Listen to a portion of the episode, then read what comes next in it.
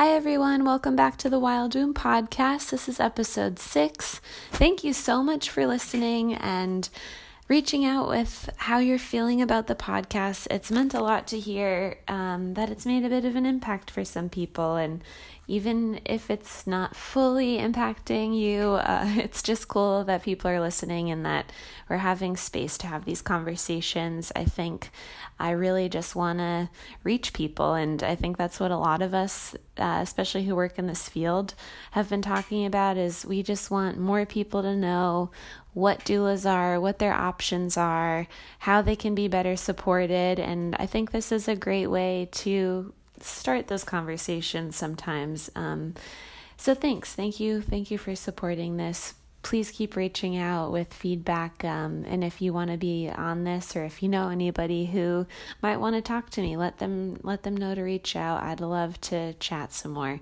I do just want to say that if you have reached out and I haven't been super, super on it the past couple weeks, I'm really overwhelmed with the actual the amount of people that want to talk to me. It's amazing. It's a great a great feeling of overwhelm. It's just that I'm at the end of my first semester back to school in over 5 years and doing exams and learning science is insane. So I'm a little stressed, but I'm happy to say it's almost over. And uh, bear with me because things are going to smooth out, and I have so much more coming with this project. Um, and I'm going to keep it up no matter what because it's my favorite thing that I'm doing. So thank you. Thanks for being here and, and being in this space. Anyway, this week, I have a really great conversation with Sarah Frank. Um, Sarah is a former coworker of mine at a restaurant in Amherst, Massachusetts.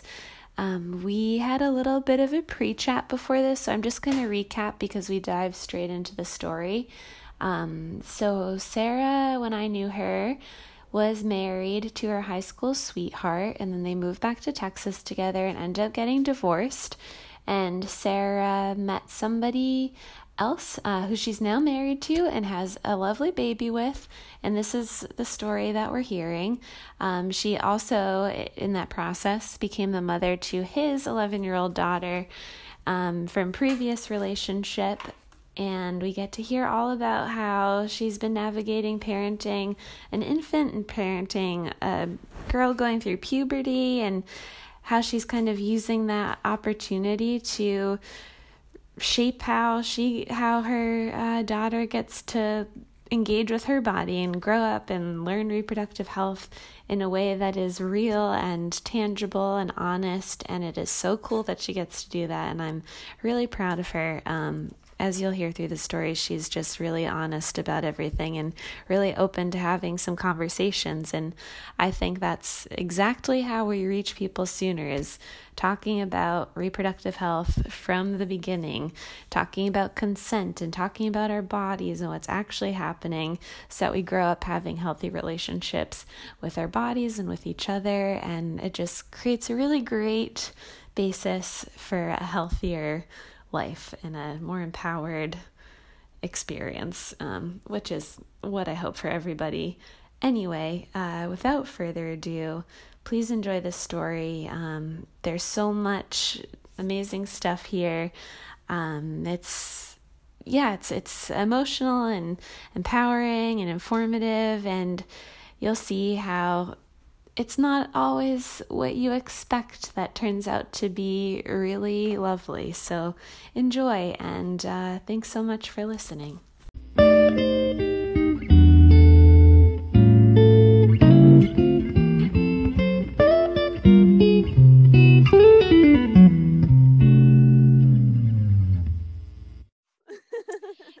Should talk about some yeah, I would love to hear. I mean, I feel like yeah, we need to hear the background to see. I I like to ask like where where you're at right now, so that kind of gives us a general sense. Um, yeah, and I would love to hear all your birth story and everything. Yeah, so the birth story is really interesting. So my sister at least it's interesting to me because um, my sister has four girls and three of the four were home births, and the first one, uh, Maggie, was at a, a birthing center that was affiliated with a hospital in Framingham. I don't remember the name of it. And okay. Maggie was born when I was in high school, as was so she's the oldest. She's 11, almost 12 this month.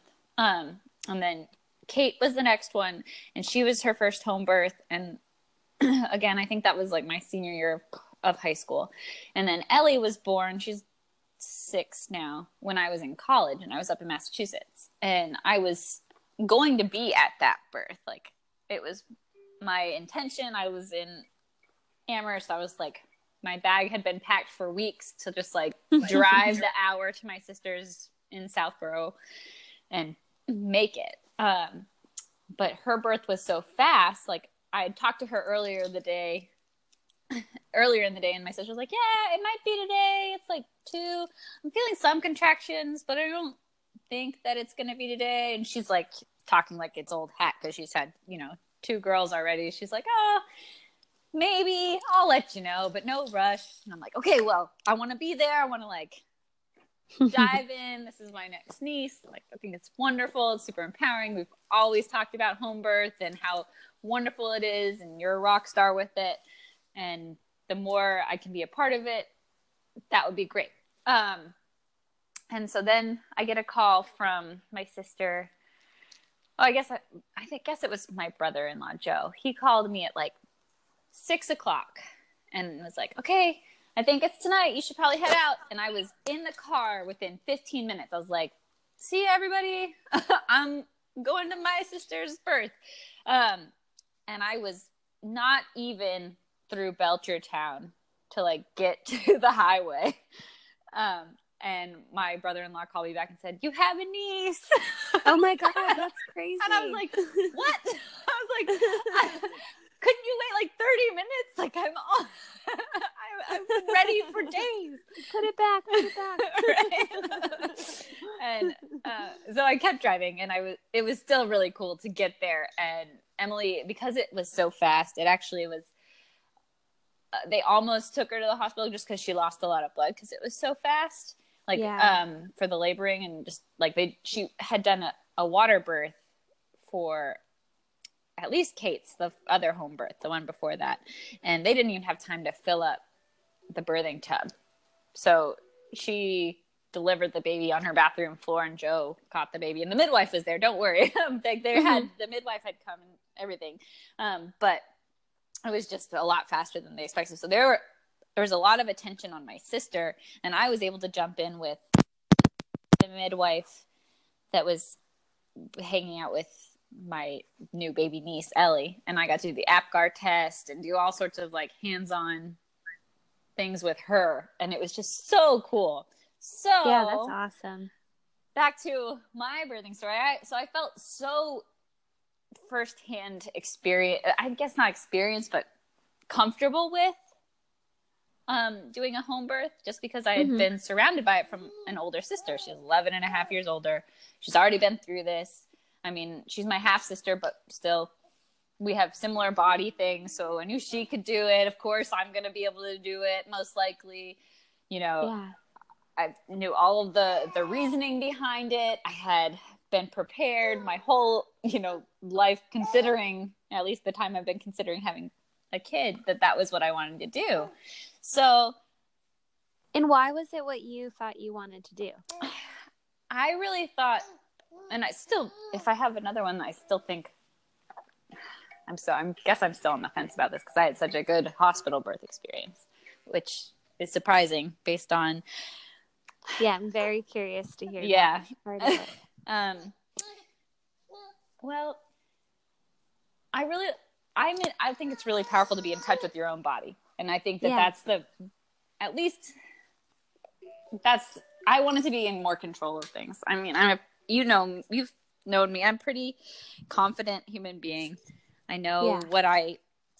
I know how I feel. I'm in touch with my body well enough that I know what would feel right, what wouldn't feel right, all of those things. So I didn't want somebody taking away such a natural experience from me unless absolutely necessary. Um, so home birth seemed to make the most sense because you're in your own space. You're able to just be you and be in your primal state and do what you need to do for your own body and not be in an just even in the environment, an environment that you're not familiar with. Right. So I was fully prepared for all of this, but the person I'm with is so opposite of Western Massachusetts. really? He's an, a Marine mm-hmm. and works and owns his own sweeping company that works in construction and works with Walmart and has no issue with that and like just so many different feel like as much as we're the same personality type we have very different direct philosophical in practice for walks of life like our our way of doing life on those kinds of things is very different. So when i first even introduced the idea of a home birth the reaction was oh my god why? You know it was the typical western medicine why wouldn't you use western medicine? We have it. This is why it's here. It's what everybody does. And also keep in mind I'm in Dallas, Texas, which is actually pretty good for birthing centers and and home births, considering being in the South and in a metropolitan area. It, it's pretty good. At the time, I mean, we're still in a very conservative area. Yeah. So it's yeah. it's just a very different. Everything's different. Like I'm very much in white suburbia, which there's nothing wrong with that, but it's just a very different frame of mind yeah than what yeah, I imagine. Yeah. So I, I have no idea. I've never been to Texas, so I don't know, but that's yeah. what I've been told. It's just yeah, it's it's it's very whitewashed. I don't know how Yeah. else to put that in a non-offensive way. I mean, here I am a white woman staying at home with my baby, so I am privileged beyond belief. Um, but it's it was just it, coming from some this sort of it's viewed very as uh, all home birth stuff is very alternative lifestyle. That's the, Yeah. the the general feeling and the general approach, and I guess that's true countrywide, but it's especially so in this environment. yeah. Um, so that was the typical response that I got was, why wouldn't you just get an epidural and go in and schedule yourself and be induced and that's that. Like, and he didn't mean it in any sort of loaded way or controlling way. It was just like, he probably just didn't understand. had no, I would imagine. yeah, he had no exposure to it, no real idea. So, so after the initial shock, where we both were like, okay, well, this is going to be an interesting process to go through together and figure out where we both agree, um, where we can come together.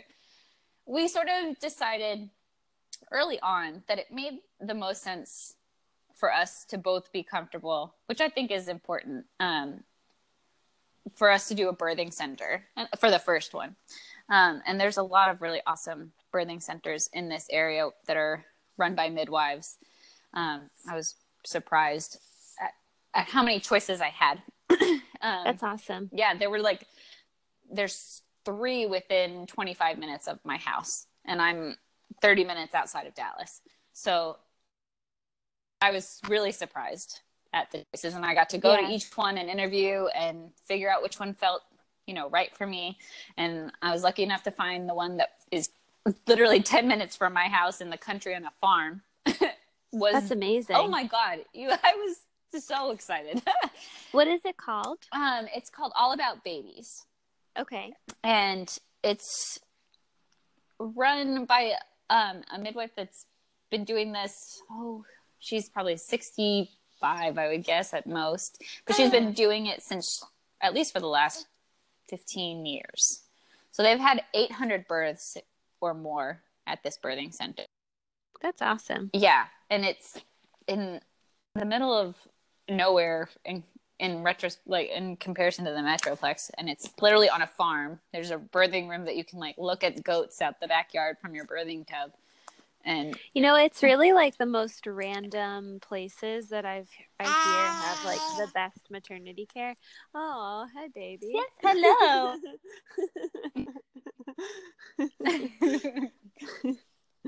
But yeah, there's like so many little pockets in the country that are just like surprisingly super radical with their birth situation. It's so Yeah. interesting.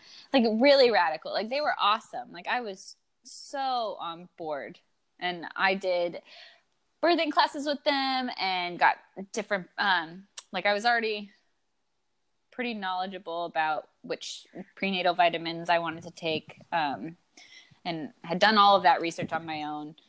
And I was still able to learn about other additional really cool um, supplements that I could take for different things that would just like make my um make my oh my gosh i'm losing my words. The sack the baby's grown in Placenta, no is it the no the, the whole thing. Amniotic yeah my amniotic sac. Yeah okay. The, that makes thanks kaylee. Yeah, mom brain early on i told you is sticky. So um made that really really hard so that it helps with prolonging um, the development of the baby while they're in your tummy and all sorts of really cool things that then once they introduced me to the idea i could do my own independent research on and you know was able to either confirm or you know disagree with and make my own decisions but it was so cool to have it literally 10 minutes away yeah, that's amazing. so everything was like working out. I had successfully convinced my partner to be okay with alternative birthing coming from the why wouldn't you just do what is expected of society and you just go to the hospital because he has two um, other kids of his own so he's got us which sounds like a big number but it doesn't feel like anything sometimes i feel like i'm the older one in the relationship Yeah, So- age doesn't really matter. it's amazing that's another thing that people judge on but Oh, Yep. I'm sure. I'm Yeah. sure. So he's got a, a 20 year old son and then Kate Morgan, um, who's 11. And so both of those children were born just in the typical induced hospital setting. So that was his experience. He, and so I was like, okay, success. We're going to be compromising in a birthing center. It's my first birth. I think that makes sense because I don't Yeah. know. I want And him to be birthing centers are amazing too. Yeah, it's 10 minutes from my house. So it's like literally as close as it can be without being in my house. so everything was looking fine. And we also compromised because, um, well, I don't even think this was a compromise. I probably would have done this anyway. Um, I, I have a really awesome OB and I picked her out. That was the only thing. like I'm not good at I don't know, maybe I think this is typical. Not a lot of people are very good at like going to the doctor when you're a healthy human being. Um, yeah, So hate it. yeah, and personally. yeah, it's not fun. You're like, why do I need this physical? My body's fine. yeah. um, but when I moved to Texas, that was the one thing that I was really into. I was like, I want a really good OB because I knew, regardless of Drew, I was probably going to be in Dallas for a while. And I knew I wanted to have kids. And so I really wanted to start fostering that relationship and find somebody that I could trust. Um, and that was the most important and is going to potentially be my OB, at least just for basic care. And so yeah. I found this lady based on her holistic approach within Western medicine um, towards women's health and birth. And so her name is uh, Yolanda Lawson, and she's Mhm. amazing. Um, she used to have her own birthing center in Dallas where you could do it uh, uh, like a water birth or just be out of the hospital setting, but she had to eventually discontinue it because she's too busy, which that happens and I understand. Um, it was a bummer, but not the end of the world. So she's totally on board. I thought she was a really good balance of medical approach to women's health while also understanding that every woman is different and what we know our bodies best and so what we're feeling is really important from the questions she asks at every um, every visit even just like a typical visit not pregnancy just asking how you're doing it's very individualized she's one of And those she actually spend time with you? yeah, I was just about to say it, you go in, you have your appointment at 11, you may not see her until 12:30, but it doesn't piss you off because you know she's just spending time with all these other people the same way she's about to spend time with you. That's amazing. Yep. That's very different than it is here. Yeah. So uh, I decided to go with the midwives at the birthing center simultaneously while maintaining my visits with her because I had already had two years of a really good relationship with her as just my OB. And it was my first pregnancy and my first birth. So why wouldn't I take advantage and do both routes if I felt comfortable? So that was kind of what I decided on. And Barry really appreciated it because he was like, please, Western medicine. Um, so was she open or did she know or, or support that you were with the midwives as well? So at first, I think I told her in the second trimester because okay. I was, I didn't, when did I decide? Yeah, I was probably at the end of my first trimester. No, I was in my second trimester by the time I really figured out which birthing center I was going to go with and which midwives I wanted to work with.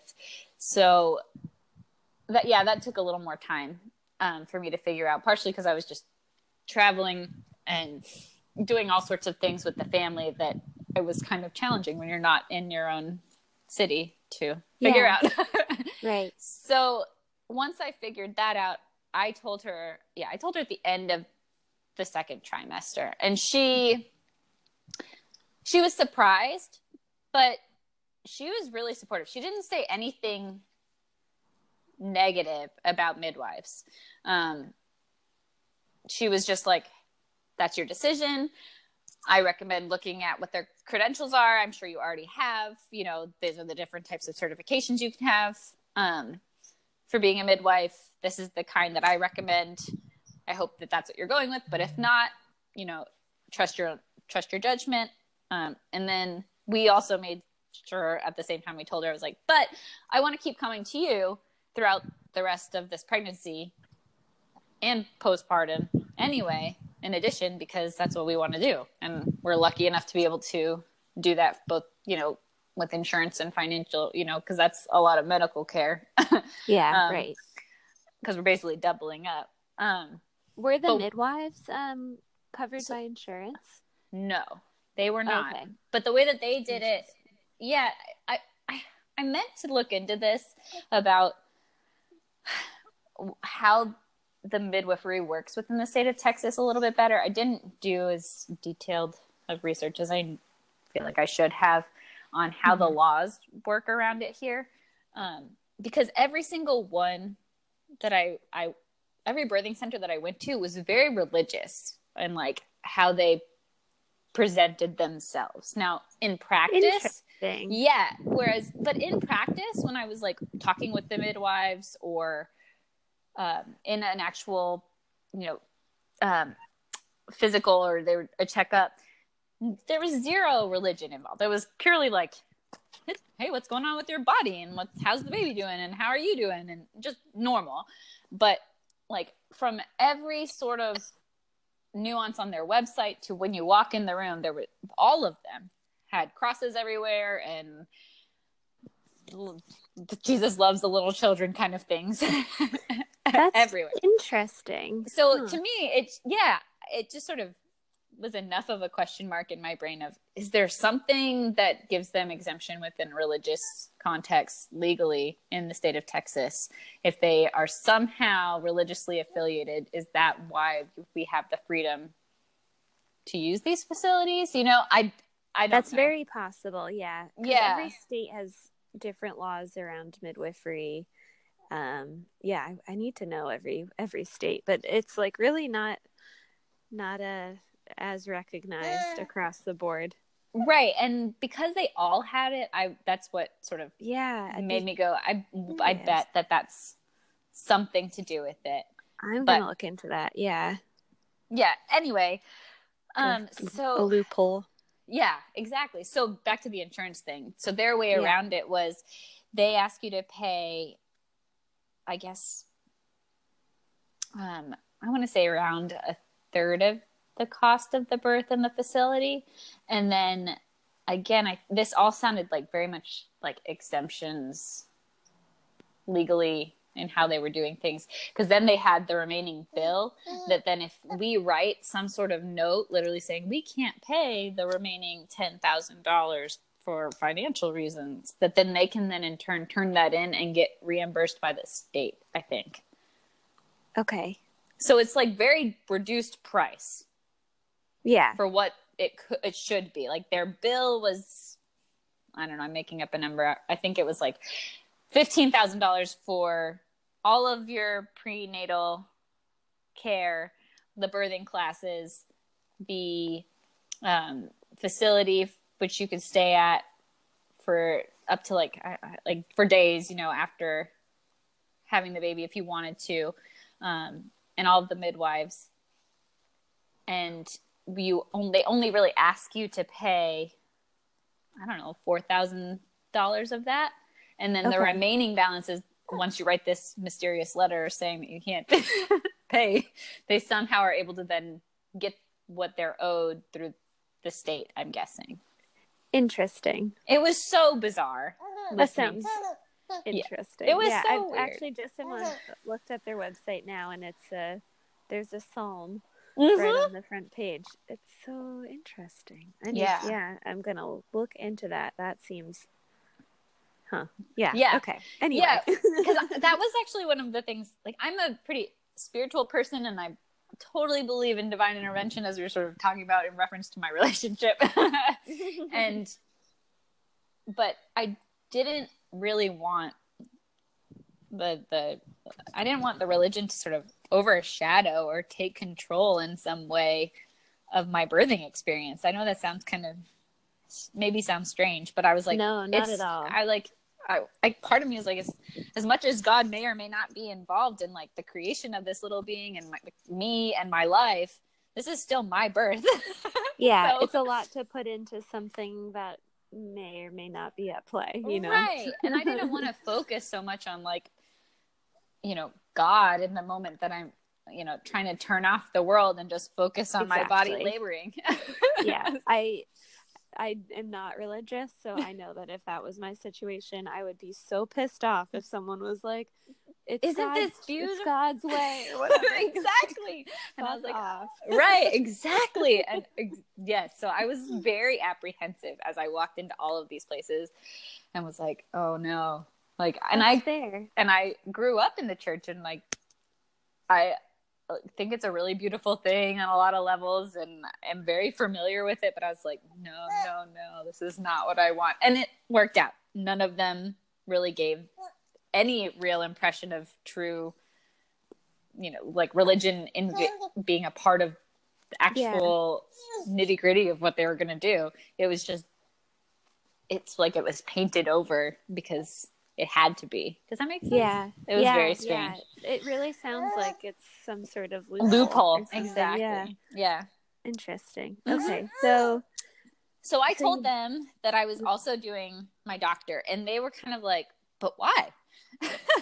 Like i got more pushback from them as far as opinions were concerned yeah. than i did from my doctor which is i don't know i guess counterintuitive for the alternative. I don't know Yeah, yeah, no, you would expect that, but I, I do think that sometimes you kind of you get like the opposite of what you'd mm-hmm. expect with that when it's like we have to be so protective of natural birth that there's no space for wanting a different thing, and that's where yeah, both sides can get really in trouble. I think. Exactly. It was very yeah, you swing too far on one direction and your opinion is then mm-hmm. The only way and you have to protect it like you were saying. Yeah, Yeah. yeah. So that was I got more of that from them, which didn't phase me that much because I was able to filter through it cuz I guess I'm more used to that sort of more um extreme extreme way of talking and defending your your left views. And, Right, yeah. Um, just from again living in Western Massachusetts. Yeah, and then going back to Texas. Right. So I'm just really I was very comfortable at filtering out the parts that could be offensive. you know? Yeah. Yeah. Um, but my partner was definitely irritated every single time. Was like he don't it's get me also wrong. something you shouldn't have to. You shouldn't have to.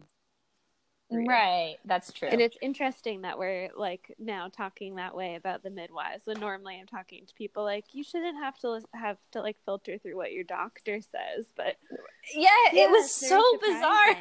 it was so bizarre right um that i had this opposite and i've you know read a f- bunch of different like books on home birth versus midwives versus doctors and again, those are all going to be the ones that I chose to read are, you know, slated towards home birth and natural birth. So that's the opinion being shared. But what I experienced was so opposite Yeah. what that side of the of the propaganda is, you know, throws out there for us to expect. It's so strange. yeah.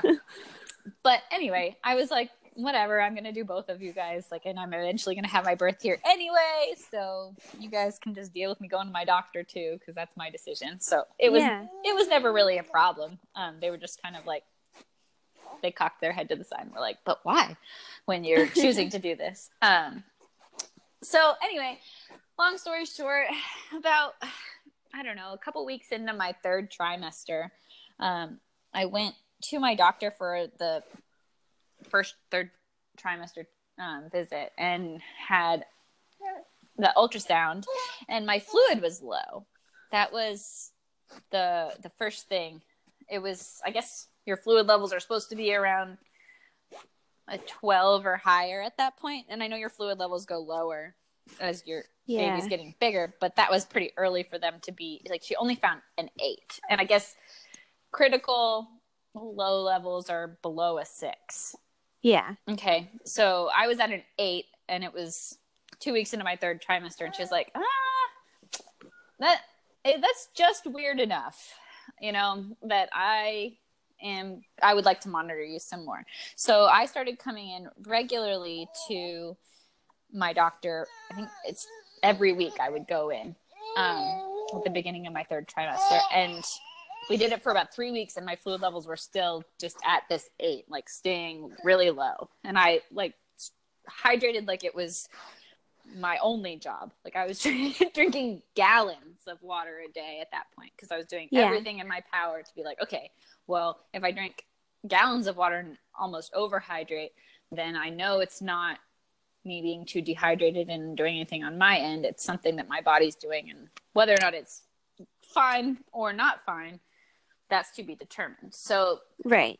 so I overhydrated and drank so much water, and my fluid level stayed at an eight. So then I went to a specialist where they did those really cool 3D ultrasound thing. Not well, not the 3D. That's the wrong thing. That, but the what was it? Where they can see. Oh, again, words. It was the more specialized ultrasound Yeah. Yeah. where you can I know see what you mean, but I don't know what it's called. I forget what it's called, but they can see everything. Like they can measure exactly how big her head was, exactly, you know, all of these things. And when we did that, I was at about a 10. So still Okay. on the lower end of fluid levels, but not not bad. not horrible. So my doctor was like, "Okay, well, that's fine. We're just going to keep monitoring you. That's all that I think. Like that will make me feel better about how everything's going with your pregnancy. We're just going to have you come in every week and we'll just do an ultrasound and as long as you stay above that 6, super, you know?" And how did you feel about all this at the time? Um Like, I were was- you nervous? I was or- nervous. I Yeah. had that gut feeling like, okay, something's off.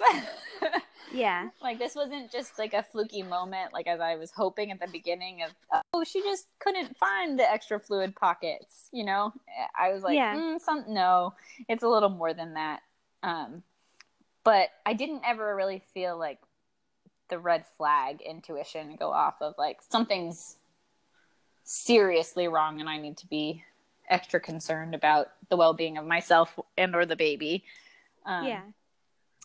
So every every time I would go into my doctor, we would have conversations about what was normal, what was expected. Um, she was never. She was just really honest about this. She was like, "I, I, I'm not comfortable with it being this low, um, this early. That's usually a sign of either you know the placenta not working at its full capacity anymore, and then so there's the Western medicine sort of like kicking in, um, Mhm. and that approach. And I was like, okay, but there's no signs of distress in the baby. And she's like, yep, no, the baby's fine. Everything's fine. There's no reason for us to do anything differently right now. You seem like you're fine. You're doing everything you need to be doing as far as eating and drinking a lot and all the things. So, nope, that's fine. Um, but she was still breech. oh, she was breech. Yes, Okay. so it was I didn't realize that. So she was still breech all third trimester, so, and she never flipped. Um, so she was breech, and I had these really low fluids, and the low fluids stayed consistent throughout the entire third trimester. So those two things were the reasons why I decided that I I wanted to do the hospital birth in the first place. I really trusted my doctor a lot and I just had I don't know. I again, I just had that gut feeling that that was the right decision. Was that to go with my doctor on this one? Um, because every time I would go to the midwives, they would sort of blow it off and tell me that it wasn't a big deal that my fluids were low, and I didn't feel like I was falling into the fear mongering from my doctor at all because I had such a and have such a good relationship with her and trusted her and did my own research and questioned her the right way that yeah. that I wasn't being pushed into anything. It was still my decision. And I feel like that was the most important thing. Again, from all these books that I've read, it's like you can have whatever birth you need to have as long as you feel like you're empowered by it. And I was like, okay, well, I still feel empowered. I don't feel like anybody's like railroading me into a corner here. Um, yeah, think and I do it- think you know you you've had the exposure to all sorts of different births too. So like, I'd imagine that you would know how to ask questions and that you can ask questions, which it obviously sounds like that's exactly where you are at. Yeah, and that's why when I went to the midwives, and I still like them. Don't get me wrong. I still like if I were in a different situation, I'd really try to to go back and have a birth at that birthing center, um, Yeah. if it were in the cards. But every time, because it was just different enough, it wasn't. I was no longer, you know, low risk. She was still breech, and I had lower fluids. That it just didn't feel right that I would be working with these women that just seemed to to treat it like it was still low risk and i was Yeah. like well i know there's all there's there's all this research about breech babies being vaginally delivered and it's not a problem and most of the time it works out fine and there's plenty of time when oh don't get frustrated at your zebra that most of the time it works out um, and there's time to get to the hospital if you need to but i didn't feel like that this was that situation because the additional low fluid um, was changing it just enough for my comfort level and again Yeah. first birth and my body as much as like i started out saying i i mean i'm still like my sister and i are very similar um, for all of the the genetic reasons but it's still my body versus her body. So yeah, that that's just that. And this is a different baby than the ones that she's had. Um so yeah, it's really hard to compare. Like, you know, family can be a good indicator of things, but it's not always accurate. yeah. And i guess the interest uh, the sort of aside from all of this was my it was very emotional to sort of come to grips with all this because i was so determined like almost in a, a bullheaded stubborn way that this was what i wanted was to have the home birth. And i'd been had uh, have the home birth have a natural birth at the birthing center um, that it was sort of being taken away from me out of my hands at some level but i was still consciously making these decisions and i felt like they were the right ones but i was like but wait but wait this isn't Yeah, this beautiful no. story that i wanted to have and i've been thinking about for years and years and years and wanted to have this really intimate experience and just be empowered in that way that i've read about from so many women and their experiences um, it was interesting to be in still empowered in the decisions I was making, but also so disappointed. Yeah, so disappointed on so many levels, but just sticking with it because you're the problem with that is that you have a timeline. Like you have to deal with these things relatively quickly. You can't yeah, just yeah. You don't have endless time. right. You don't have endless time to be like, but I really wish that it was going this way, even though I under. Nope. You have like one week to feel that way, and then you got to move on. It's true. Yeah.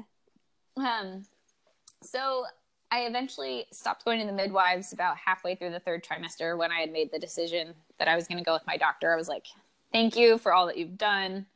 Um, but I'm not going to be having the birth here anymore. And they kind of pushed back again, which was the, this was, I guess, the most frustrating part, which I guess is where my tone comes from when I've talked about it with them, was that they tried to get me not to stay with my doctor and to go with their doctor that they work with. Um, because oh. they have to have the backup doctor for if anything goes wrong that's you know that they would transfer to a hospital for. And they yeah. basically went in and questioned the, my doctor that they don't have any experience with and just said oh you should go with this guy instead if you're really going to go this route. And i was like no that's not what it's about. Yeah. Not at all. Yeah that's yeah that's oh, but oh, man again they seem to just miss the ball so hard. So hard and I, I know they didn't mean to but uh, yeah they did. It's okay. Yeah. So as we got closer like the last week um sorry she's a little fussy right now. Um that's okay. my doctor was pre- she had so the baby hadn't turned at all and she was she was frank breech so she was and she had been frank breech probably since the middle of the second trimester. She had not moved like in the same position for all of that time.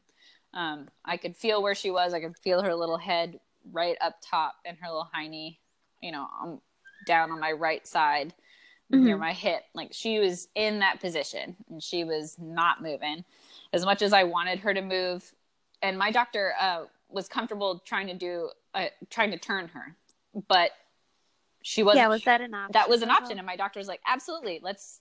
That's part of the reason why we were monitoring my fluids so closely. She was like, "They need to be at a certain level for me to feel comfortable trying to turn her," but she's done it before a whole bunch of times, and that was always a possibility because we started talking about the fact that she was breached before my fluids were low and she hadn't flipped just as like a oh yep hopefully she flips but if not it's not a big deal we'll be able to do our best to turn her. Um, yeah, there's a lot of things you can do for like movement wise, but then they do have that. It's like kind of a procedure. I forget what it's called, but they like manually turn the babies. Right. Yeah, and that's what she was. Outside. Yep, that's what she was going to do. And I had been doing all of the um, what's it called? What was that website? The spinning spinning babies. babies. Yeah, I'd been mm-hmm. to spinning babies. I'd been like doing all of the positions, been upside down on the couch watching TV and reading books and like all the things for weeks, getting so much blood to my head, and and it wasn't doing anything. Um, and I I don't know um, if it was due to low the low fluid or if that was just a, a side factor that made this all work out the way that it did. Um, but I really truly think she she was stuck. I know that might not be the correct medical term, but she was like up there in a position. Um, so we ended up going with a C-section um, because she yeah. was both breech and my fluids were low, and we did schedule it. So again, all of this was not anything like what I hoping for at all, but came to terms with it and was really again happy that I had such a good relationship with my doctor. Really trusted her, and I knew that like even at my last um, appointment three days before the scheduled um, C-section. So I that Monday, the sixth, is when I went in in November. Um, that Friday before, we were you know doing the ultrasound just to check the fluids and also just see if she had flipped, hopefully. and I again questioned her. I was like, okay, so when we did that last ultrasound at the hospital right before I go in, if she's flipped, you're going to discharge me and I don't have to have the C-section. She's like, yeah, absolutely. Then we would just turn around and it would be when your body starts to go into labor and that's fine. And I was like, great. Okay. I'm totally on board with this. Mm-hmm. And we went in and we did the ultrasound and nope. she was still in that position.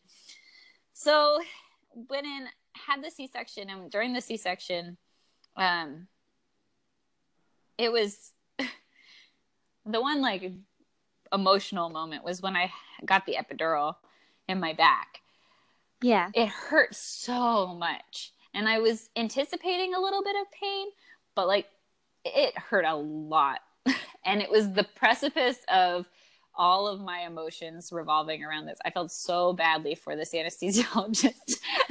Yeah. I I feel like I think I traumatized him more than most women because I like burst into tears, like sobbing because A, it hurt so much, but B, I was sitting in this medical room surrounded by strangers, you know, for the surgery, all the, the additional people that don't get me wrong, she was great and making me feel fine. Mm-hmm. But I was like, this is everything that I dread on so many levels, but it's all of the things leading up to this i'm so good with and i'm still good with this end result and the decision and all of these things. It's just that empowering laboring process and like i wanted to deliver my own baby was not possible and so it was the disappointment yeah. bubbled up right at that moment so this poor anesthesiologist giving me the epidural and i burst into tears and i'm not going to vocalize all of this complex emotion that i'm feeling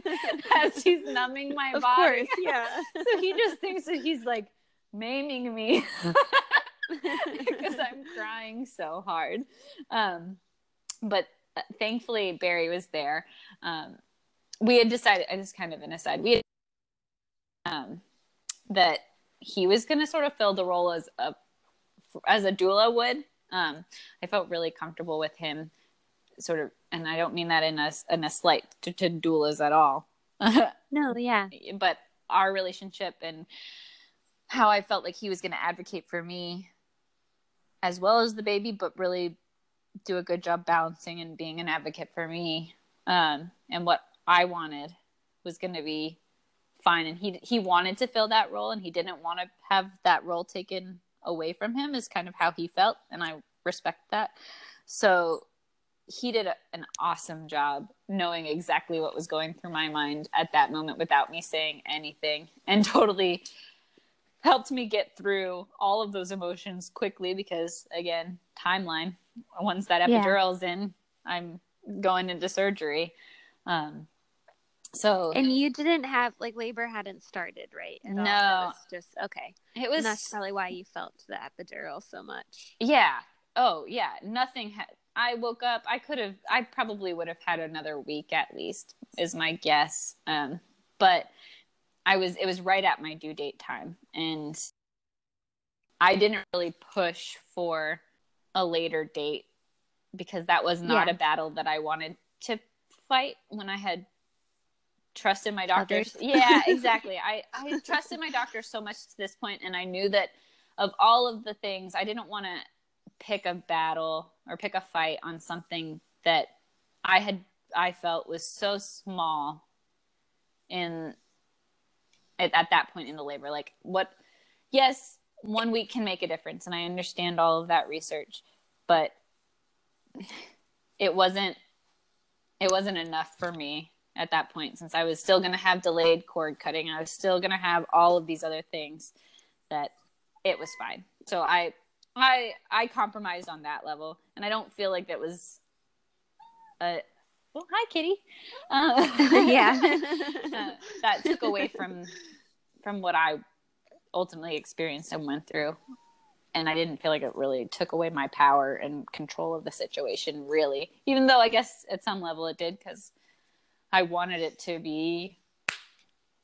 I wanted to go into labor, and I wasn't able yeah. to. Right. Yeah so I guess it's a mixed bag. Um, but but it matters that you felt like you get you were given all the options. I and, was. Nobody belittled yeah. me. Nobody told me what was like needed to happen. Even when I was in the hospital, people. Uh, Baylor was really awesome. I had my I had her at Baylor in Dallas, and it's an awesome facility. I think they they just had the first baby that was born um, oh, what was it? And in a in a I don't know. I forget. They just did something that was that had to do with babies that was cutting edge. I forget. Um, huh. it's not important. Anyway, um, Baylor was awesome. Every single person that I worked with, from the ladies that, or from the nurses that checked me in and gave me my hospital gown and put me on an IV right away, they were all really I don't know. They just they told me exactly what they were doing and why they were doing it. Didn't treat me like I was just another number. Um, I was comfortable the whole time with every single person. The anesthesiologist came in before and introduced himself, talked to me about what he was going to do when we got into the room for surgery. Everybody was it was just a very ideal environment for a medical facility and medical experience. That's amazing. Yeah, it was again, not what I expected, not what I read about or read about, you know, for the medicalized side of things. I was totally empowered. Everybody treated me with respect, like I knew what I was doing. They knew they had their jobs and it was to help get me through this. And that was how I was the whole experience was. So again, sort of going back to the, her being stuck when I was in actual surgery. So I didn't do it. I had the option of like not having the curtain up, right, and seeing them yeah, so that's what um I I've had a few clients that have had to have C-sections like you know knowing sim- similar to you like knowing beforehand mm-hmm. not just like something that's happened but um and we talk about that and like the idea of gentle cesareans and I didn't realize that that is what they say that's what they like qualify a gentle cesarean as is if you have no curtain. But to me, that sounds kind of awful. yeah, I thought I mean, long I, I and it, hard about it. I, was like, I really want to see her like coming out into this world. Like, how cool would that be? But I was also really not interested in watching my body being cut open. Uh, yeah, I think that's the thing that I mean. Ooh, yeah, it, it just it was. I get it. Yeah. It also, it seems like it could be very startling. Startling and stressful. Like it was already stressful enough because it was yeah. be be all of the emotional reasons I've just discussed.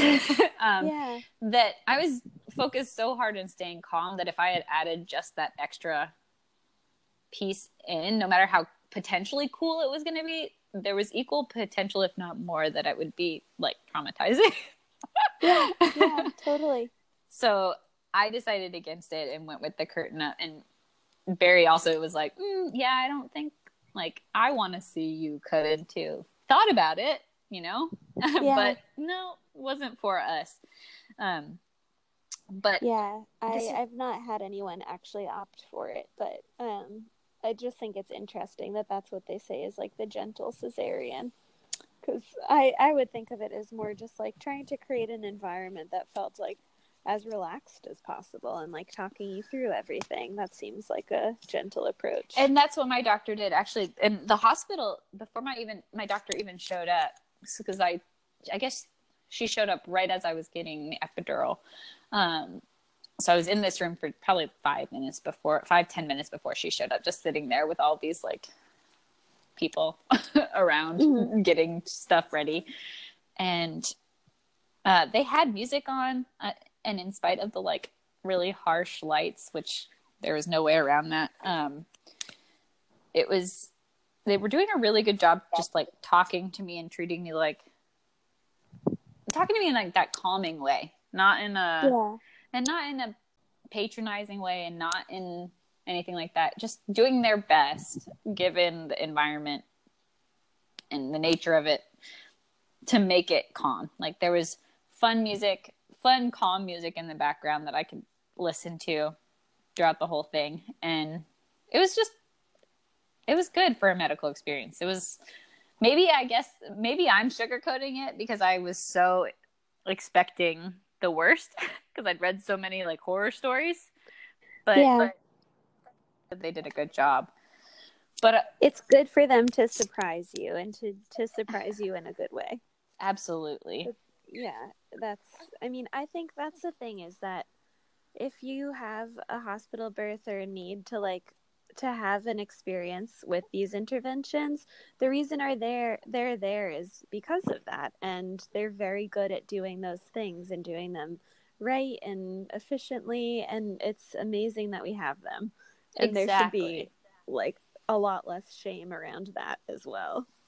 Oh. We talked more about mama shame but Oh, like gosh. no no shame in the birth that you have because yeah, they're it's there for a reason and if you are leaving feeling empowered, like that's the biggest that's the most important thing in this whole process.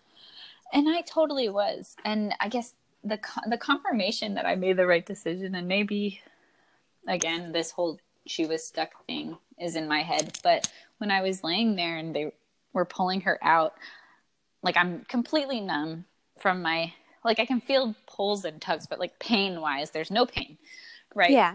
um they were my whole body was shaking and my doctor has done this many times before and i'm talking she was right there and she we talked about it after after the fact she was she really had to pull her out like her head was like wedged into my body um which maybe i'm i'm grasping for something but if that's the case No, I, no.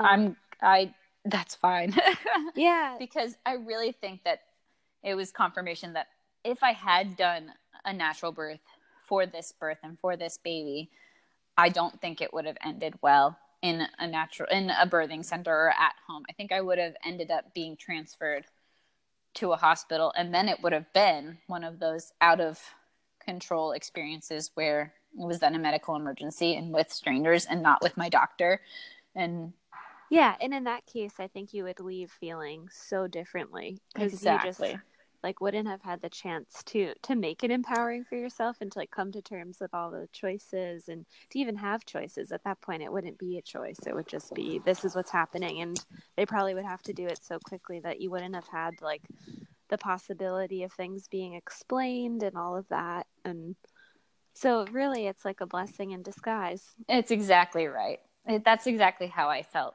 Everything was meant to be this way. Had we gone, if I had been more stubborn or been in a different situation where I just sort of spearheaded and was stubborn and made this decision to go with natural birth and that was that, it would have backfired on so many levels. And who knows, the worst can always happen in that situation. This way, it was safe. We both ended up being healthy and coming out of it just fine. Like my recovery time was so quick. I was only in the hospital. So I had the baby on Monday, Monday night, Tuesday night, and then Wednesday night. And I was discharged on Thursday, which is short for a C section. Usually it's that's about um what it was two days, two whole days. Yeah, Yeah, and that's normal for a natural labor in a hospital setting. yeah, yeah. So again, I had a really ideal experience. And the hospital room that we were in was quiet and ours and they didn't check on me like every hour like That's good. like they like you read about so many hospitals doing. They I mean they checked on me every I want to say every 3 or 4 hours, but to give me and to make sure my pain to manage my pain medication and things like that, but it was never invasive. They like we left the lights off in our room 90% of the time and I just got to like be in bed um with the baby. I was able to eat cuz I my like stomach kicked back in that same first day. Like I passed gas, which I guess is the test to make sure your system's up and running after all the Yeah. medication by 8.30 and so i was able to and i delivered the baby around one o'clock just before one in the afternoon. Um so by eight o'clock i was eating real food.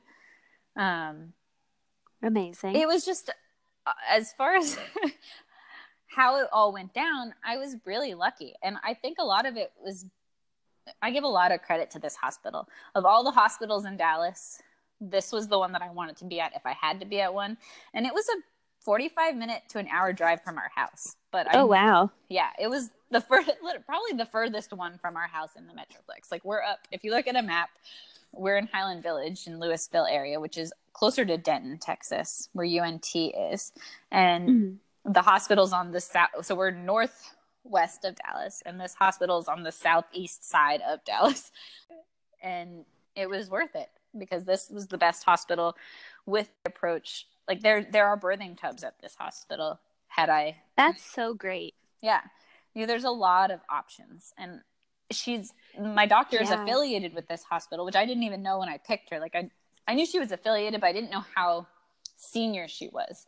She's Mm-hmm. not oh she's not like a director but she's an assistant like professor director i don't remember exactly the title um so she's one of the senior most people at the hospital because which makes sense why she had to shut down her birthing center because she's there all the time teaching like she takes on all of the residents a lot of the residents and uh, medical students that are coming through so that that was awesome how Yeah. that was like that was like an after the fact thing that I learned about and she was already just so great.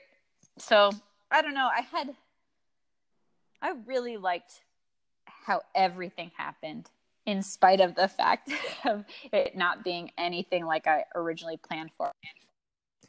You know, that's the thing though about birth. Mm-hmm. it seems and like most people I talk to, even ones who who do end up like with the natural birth that they had wanted, but it's always like it was not what I planned. It was not what I expected.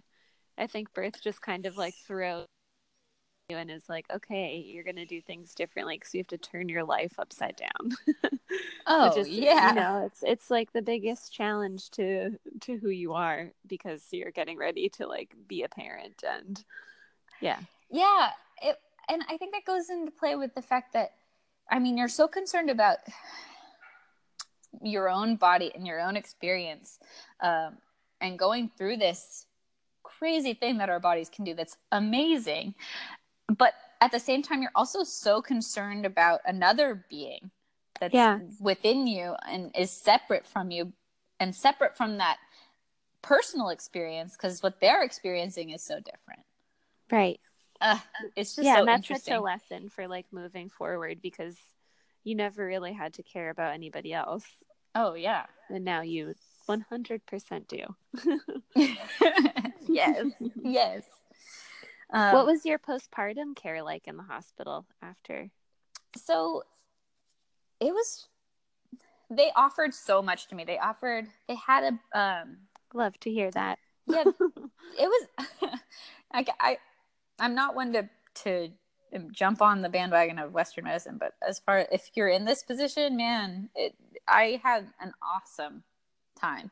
They offered me everything from. Um, they had this wonderful uh, on-site pediatrician that was checking the baby and talking through everything. They checked the baby in the room. She was always in the room with me. They never pulled her away. So from, Amazing. so from the time she was born, they did delayed um, cord cutting, and then they gave her. They brought her right to my chest while they were finishing. You know the That's other. awesome. Yeah. So I was holding her within I don't know maybe maybe a minute of her being born. Um, Yeah. you got to do skin to skin. That's skin to skin amazing. immediately and barry was right there next to me and so he's got his hand on her back and she was on my chest skin to skin i had he had to swoop her away for about mm, 15 seconds when i puked because my medicine was too high at one point and i was like i don't want to puke on the baby Yeah. so save her really quick um, and then she came right back um, awesome. I love yeah, nursing within probably 30 minutes 45 minutes that timing that you want. Um, i never had issues with the latch. I never had issues with how to hold her. Um, they offered me a nursing consultant. They even had somebody check in on me after i had said no i'm good. For the first two days they were like just i think they were probably like just go and see her because why wouldn't she take this as an opportunity? Yeah, that's so great. I mean, that's what one of the biggest issues in New York is that the postpartum care after birth is like pretty despicable from what I understand. And there's just like not enough lactation consultants or IBCLCs. And um, yeah, they just like can't really offer the amount of support that's needed. So for them to like follow up with you and be like, no, no, no, really, like, Right. please. that's Yeah. so amazing. was like, okay, I'm ready to like leave and go home because part of that I think comes from what I wanted originally. I was like, okay, I'm good. My recovery's good. Like the sooner I can get home, the sooner I can then foster that like home environment with my baby in our room. You know, do all of those things for the postpartum that I really wanted and prioritize, which is part of the beauty of having a home birth. Um, Yeah. and you know get get as much i wanted to maximize that as much as i could Um, so I was on the other side, like, great, thanks for your offers. Like, I'm fine. Like, look at me. I can walk down the hall on day one. Like, and they're like, no, no, get back in bed. you don't have to be a superhero. I'm like, I'm not. I'm just like ready to do this. And they're like, yeah, let's go home. and they're like, okay, like, we'll support you. Again, they were really good. My doctor was like, yeah, I mean, if you're good on day two, I'll discharge you. Um, that's fine. Um, but they were fully prepared to keep me for up to five days and could have been in our own private room for up to five days with the same level of care. Like they were really good. They had the hearing specialist come in and explain exactly what they were going to do when they did the hearing test on the baby. Um, and one of the hearing specialists happened to be a deaf woman, and she was the one that was the primary person testing the baby's hearing. Like it was just really cool, little nuanced things that I was like, "That's awesome!" Like, yeah, that's great. So cool. Um, the pediatrician was really good about testing her hip because I guess it's pretty C-section for them to have a loose hip. Um, I forget the medical term huh. for all of these I things. know that. Yep. Um, and we're really lucky. Again, I'm lucky being in a metropolitan area. Scottish Rite is here, and they specialize in um, joints and hips. So, to be loose, they called it. And so they wrote us a prescription to go and get her hip checked out at Scottish Rite a week and a half later. Um, it was it just really for the medical experience. Like they were doing all crossing all of their T's and dotting all their I's for what they needed to do, um, but also not forcing anything. Like they made it not feel forced, which is what you want. That's great. Yeah. So it was wonderful. They let me go when I wanted to go after two days. Um, they left the baby with me the whole time. They didn't give me shit for holding her on my chest in the middle of the night, and that's how we slept for the first three days. Was like we tucked her in in this really interesting, like I was sort of like leaning back in the bed, not mm-hmm.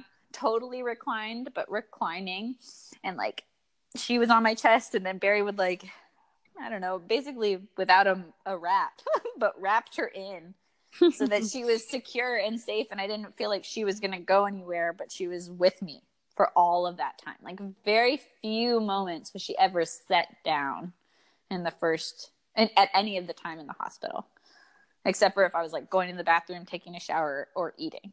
And even then, Barry was right there and he stayed with me the whole time. And they let him stay? Yep. That's awesome too.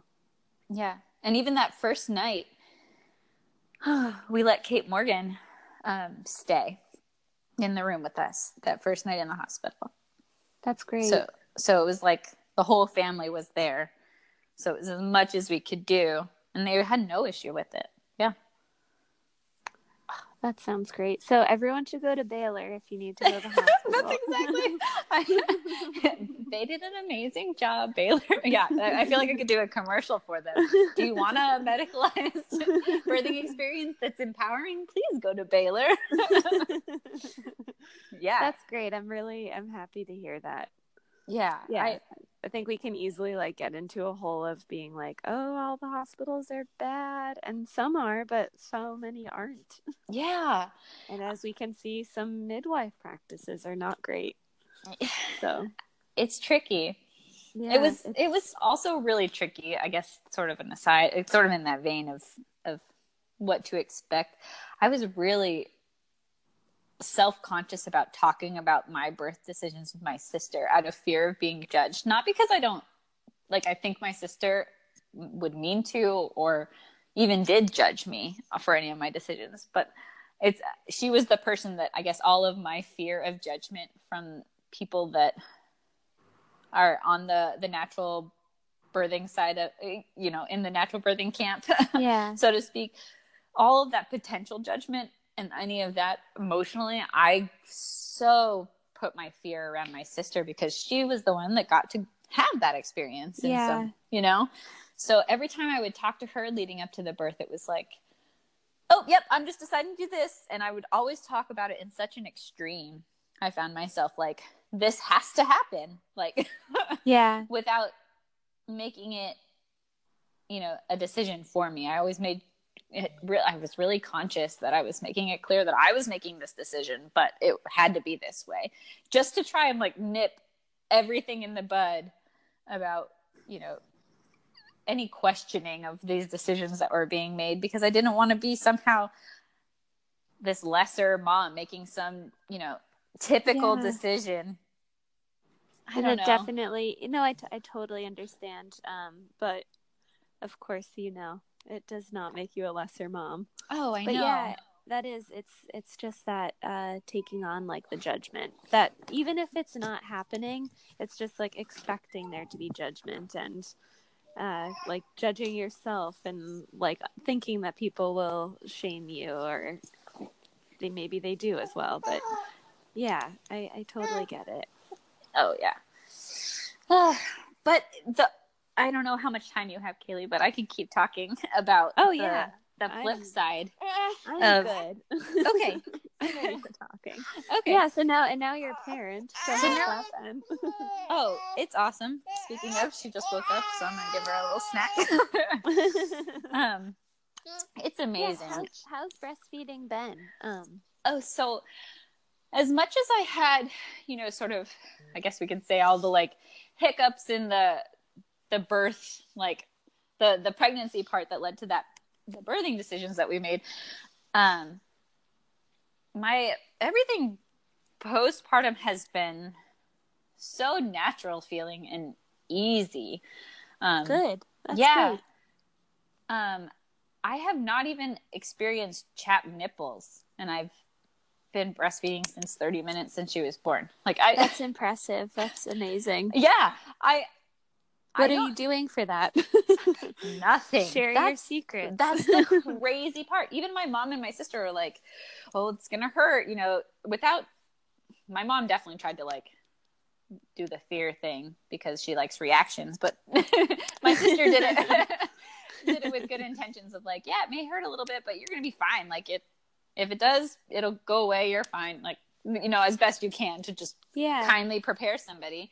Um, but I didn't have any problems. Nothing. I like she chomped down once early on and gave me a bruise on accident, but other than that, like actual breastfeeding has been so easy. Like I have put nipple butter, like you know, like a nipple ointment on maybe twice for fun, but like because I feel like I, I felt like those two times I was like, well, maybe I should just do this. Yeah.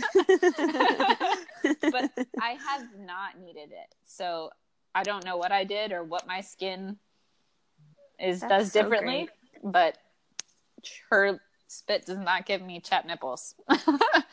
um, I guess the first week home, I did get a, a clogged duct in one of my breasts. yeah. Um, I could feel it. I was like, oh, it's so uncomfortable. Uh, um, it was like a super achy lump, bruise thing inside. That's the only way I could describe the feeling. Um, and did what everybody tells you to do. You know, warmed it up in the shower and in the bath a bunch, and just massaged it out. And within 48 hours, it was fine. But That's great. but yeah, that was the only. That was it. So otherwise, I've been really lucky. She's been breastfed solely for the last five months, still going strong. Um, we'll go Amazing. until six months, and then we'll start introducing food slowly. And I'm my plan on continuing breastfeeding simultaneously. But yeah, she's chunky and she regained. You know how they lose their a little bit of weight right after they were born, and then they bounce back within a a couple Yeah. weeks to their birth weight. She was Yep. back up to her birth weight, uh, or above her birth weight, within under a week. She's like That's she, amazing. yeah. I That can know. be really hard for some some babies.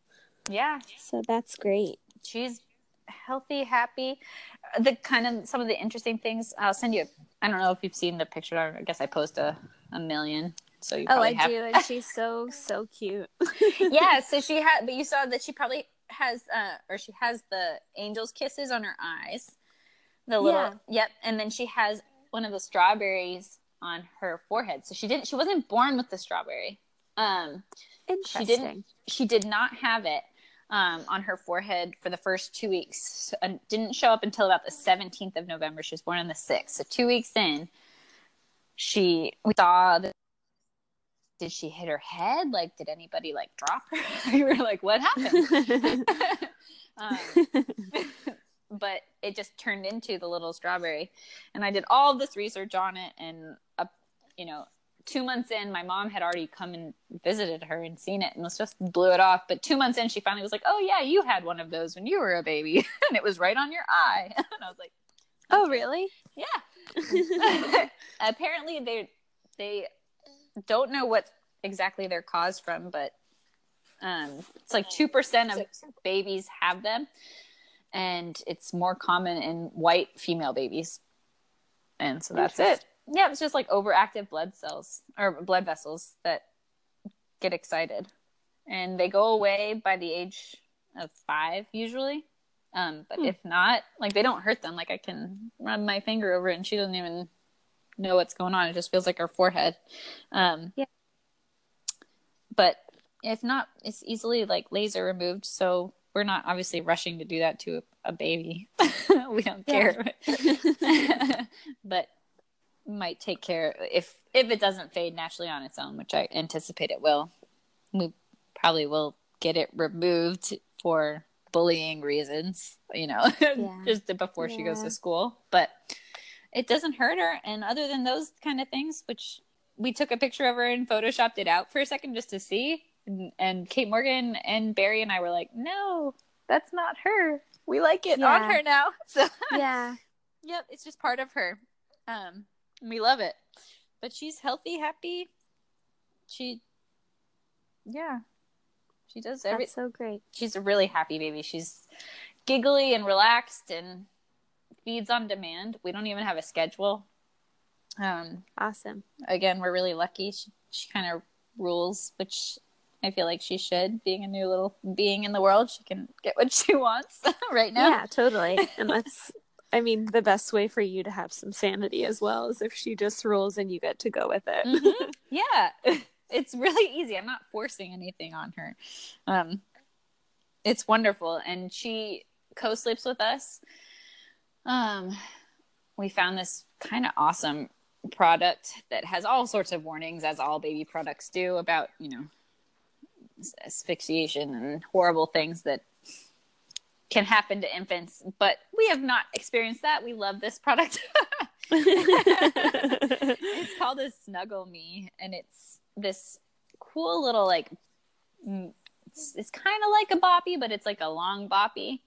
Yeah. Um, and she sleeps right on it at the corner of our bed, and we kind of like block her in, and she doesn't roll around, and it snuggles her up. Like it's kind of, it's awesome. People should look into it. Kind of like, it's like a pillow that shapes around her little shoulders.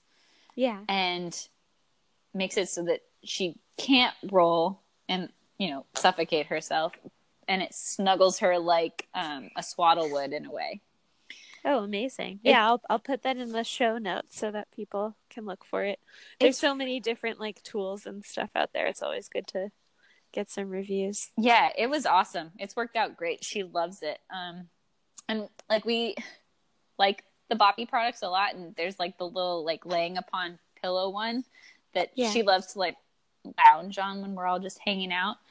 But this one, when she actually wants, like when she lays down, props her feet up the right way so that she's still flat and that her feet aren't dangling, and it's just more comfortable. Yeah, looking. and she likes it, and she sleeps great and she has since the very beginning. It was like a random product that I looked for at the beginning because swaddling sort of worked, but not throughout the whole night. And then her startle reflex kept waking her up and just did a little bit of research and found it. And it's made of organic cotton and it's really good, like quality product also. And it just worked for us. So awesome. Highly recommend it. But yeah, no, it's the other cool thing is Kate Morgan, Barry's Yes. daughter is Your 11. stepmom. yeah, I'm a stepmom too. So, and I was a stepmom before I was a mom, and it all started when I was pregnant. Um, um, so Kate Morgan's been awesome. So she give you a little bit of her backstory, um, and I- I'll sort of get the. I don't know. In case she ever decides to listen to this, I want to sort of be respectful of her privacy. Um, she had kind of a, a rough time with her mom, um, and they aren't necessarily the closest mother daughter relationship, and they only see each other once every other week um, for a couple of hours supervised, just due to circumstances and how that played itself out. So she hasn't really had a mom figure in her life really for the last four or five years. And when she did have her, from what I've been told, it was not the most nurturing type relationship, which every mother and daughter relationship is different, and there's nothing wrong with that. But it just wasn't the typical nurturing, um, open, and communicative relationship, from what I could tell, um, and what's been told to me. So since I've been in the picture, um, I've filled a lot of those those gaps um, yeah. uh, for what she really wanted and needed in her life. And I'm really lucky that she trusts me and she talks to me about everything. Um, she asks me all sorts of questions about her body, and it was really cool to be pregnant when this relationship was really starting to form as a mother daughter relationship because a it was my first pregnancy so i'm going through all of these cool body changes and feelings and being so tired all the time um, and all sorts of things that are new for me Yeah. while she's there talking to me asking me questions. She was not shy. She'd be like but what what's this like? What's that like? Um, your your boobs have gotten bigger? When did that happen? Did that hurt? Like did it was it just like overnight? Like ask me all sorts of intimate questions. And it hmm really was the foundation for our, our a really good relationship with her because I was very matter of fact. Like you would, I don't know, want somebody to be with you when you're asking questions at the age of 11. You don't want somebody to sugarcoat it. You are curious. Your body's changing. You're becoming a teenager. You're going through all of these horrible changes. Yeah. where you're not comfortable with your in your own skin. So it's kind of probably a relief at some level to see some other other person going through all these physical changes that they're not comfortable with or is new for them too. And that you potentially will go through at some point in your, you know, distant future. Um so it's been really good. She will still ask me lots of questions about I don't know, everything. For example, the other day we were turning into our neighborhood coming home from somewhere and it's you know one minute we're talking about soccer practice and then somehow something comes up and she finds it funny because she's a sixth grader at middle school and then she's asking me about oh what's masturbation and what is that? And how can we and i'm like okay wow yep we're gonna have this conversation but how did we get here from two seconds ago and how, how much information can we cover in the three minutes from turning into our neighborhood to pulling in the garage is amazing um, That's great. Yeah. I mean, that's been one thing that I'm, I'm talking about as much as I can is like, what was your sex ed like? And I didn't have any in school, and i'm I think like a lot of people didn't. So it's it's cool to be able to like really change that hands on. Yeah and that's exactly what her her experience has been like. I've asked her i'm like so did, didn't you go over some of these things in your fifth grade class that they forced fifth graders to take when they're talking about you know periods and just the the general body changes that teenagers are about to go through? Um, and they didn't cover anything. So she's asked me all sorts of questions. I feel like i've definitely covered and we'll continue to cover the sex ed department Yeah. um, and in an honest way with her. And I think it's only made her more comfortable talking to me. It's only made her more comfortable asking me questions. And then on the other side of the coin, having her here now with her little sister has been super helpful. Um, like she's from day one, she's wanted to change diapers, which that's is awesome. which is great. yeah, like of course I'm going to say yes. I will change my fair share. And if you want to change a couple a day, please. That's great. Um, and she's at the perfect age where she's excited and interested in all of it. Um, and it's totally her baby in a way. Um, Yeah. As well as, you know, it's just, it's the family's baby. And she loves it and asks all the right questions. She's curious about how she's curious about breastfeeding. I'm really open in the house about it. I don't, I just frankly whip out a boob and the whole family gets to see Yeah.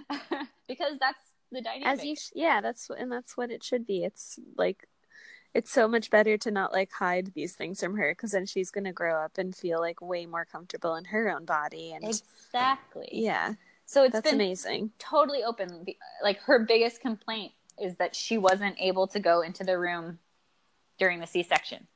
Like Yeah. she's like, I wish I was there. I wanted to see it. I wanted to be a part of it because again, the original plan was to do the birthing center, and she, I was totally going to let her in the room, um, not necessarily for my own comfort. She's not like, no offense to her, she was not on my short list of like people that I would personally feel Not a the- doula.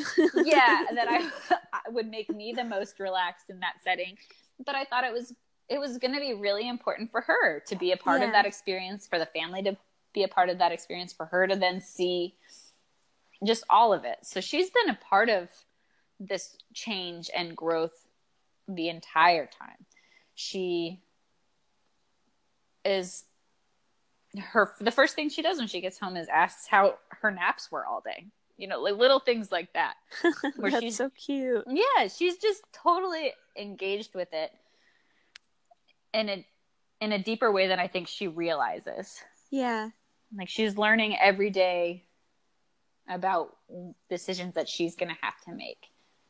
And it's just really cool to see. And it's wonderful to have these conversations with her because she will ask deep questions about why we're letting her have her own schedule versus enforcing a schedule.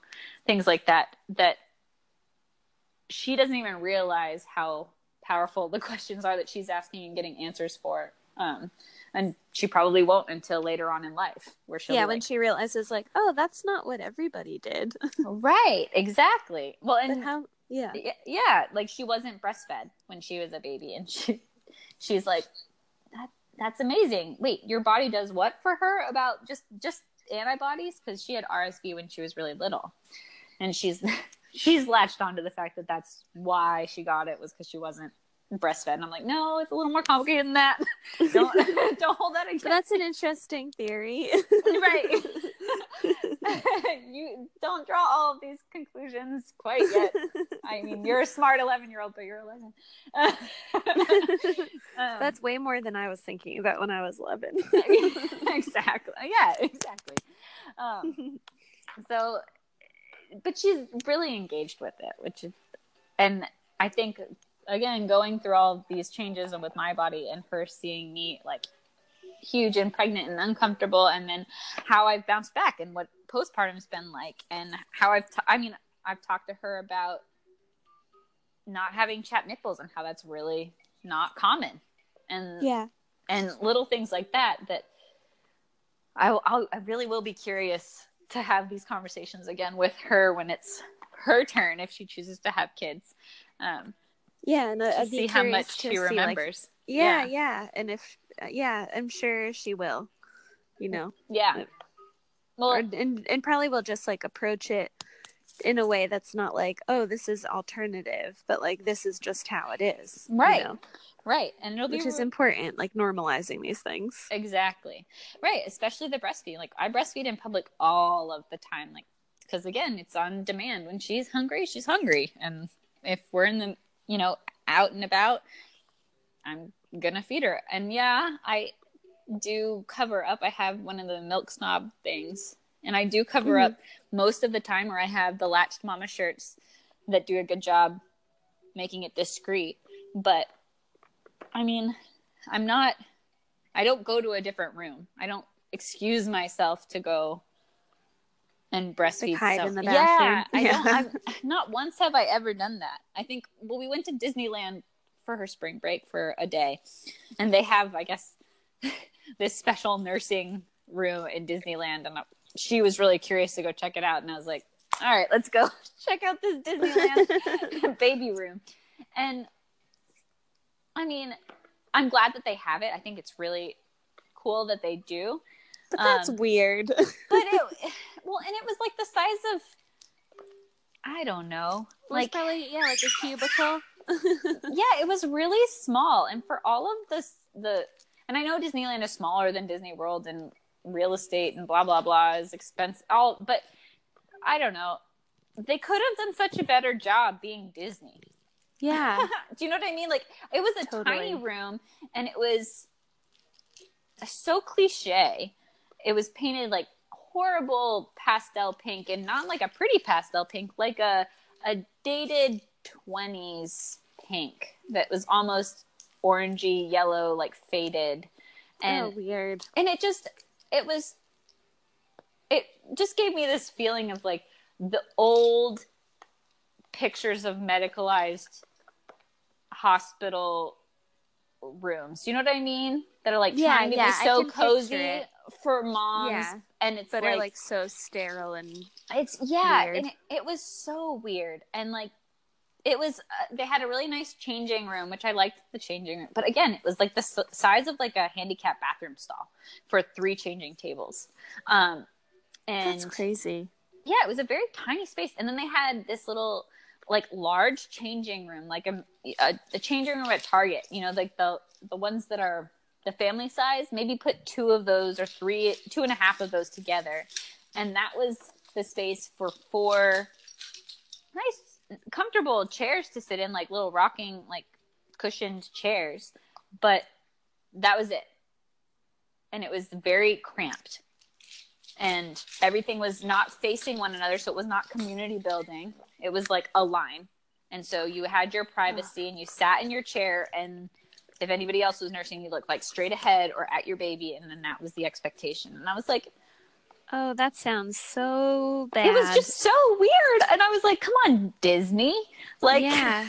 you have all of the potential. This could have been like a basically like a ride or experience for moms that are going with yeah. their kid, you know? Like and if it, you're gonna try to sequester breastfeeding to a room, at least make it nice. Yeah. and you're Disney, like make it full of princess shit or you know, like Yeah, like have princess brunch happening at the same time. Right. Yeah. exactly. Pass out mom mimosas or something. Yeah, exactly. I don't know. Something. Like even just like raspberry leaf tea how would that? Yeah. That would be amazing. And then you do like an Alice in Wonder, Alice in Wonderland tea theme. Like, I don't know. There's just so That'd much, great. so much potential, and it was so poorly executed. but I'm glad to hear about that, though. I didn't know that that existed, and I'm very curious what what their yeah. thinking was. Yeah, yeah, I, yeah. I thought seriously about writing a review, being like, ah, no. I know. I, I kind of want to. I kind of want to write them a letter and be like, "Hey, get get your shit together."